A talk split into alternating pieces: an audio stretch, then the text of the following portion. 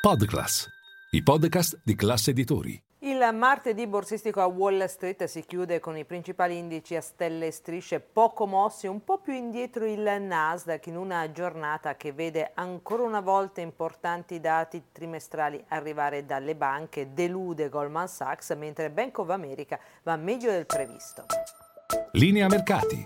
In anteprima, con la redazione di Class CNBC, le notizie che muovono le borse internazionali.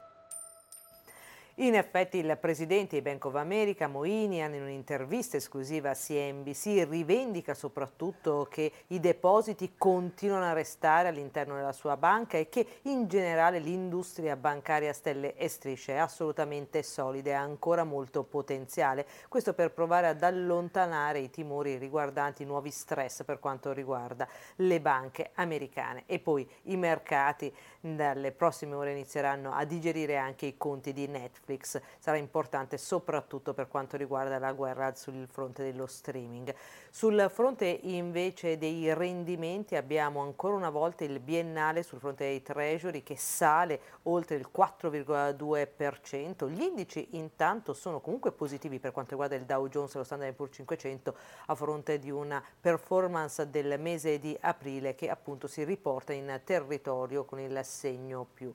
Dicevamo dei vari casi aziendali, oggi Apple apre il primo store fisico in India e domani Cook incontrerà il Premier Modi, ormai una Apple che cerca di allontanarsi progressivamente dalla produzione in Cina e guarda altri paesi, addirittura si parla di un 20-25% dei prodotti della Apple che vorrebbe Tim Cook produrre proprio in India, ma anche in altri paesi vicini, per esempio la Malesia. Sul fronte invece degli investimenti, un interessante sondaggio da parte di CNBC, secondo cui il 53% degli intervistati dice che è un cattivo momento questo per investire nell'azionario e intanto BlackRock sostiene che il classico portafoglio bilanciato 60% azioni e 40% obbligazioni è morto, ma su questo a dire il vero c'è molto dibattito a Wall Street.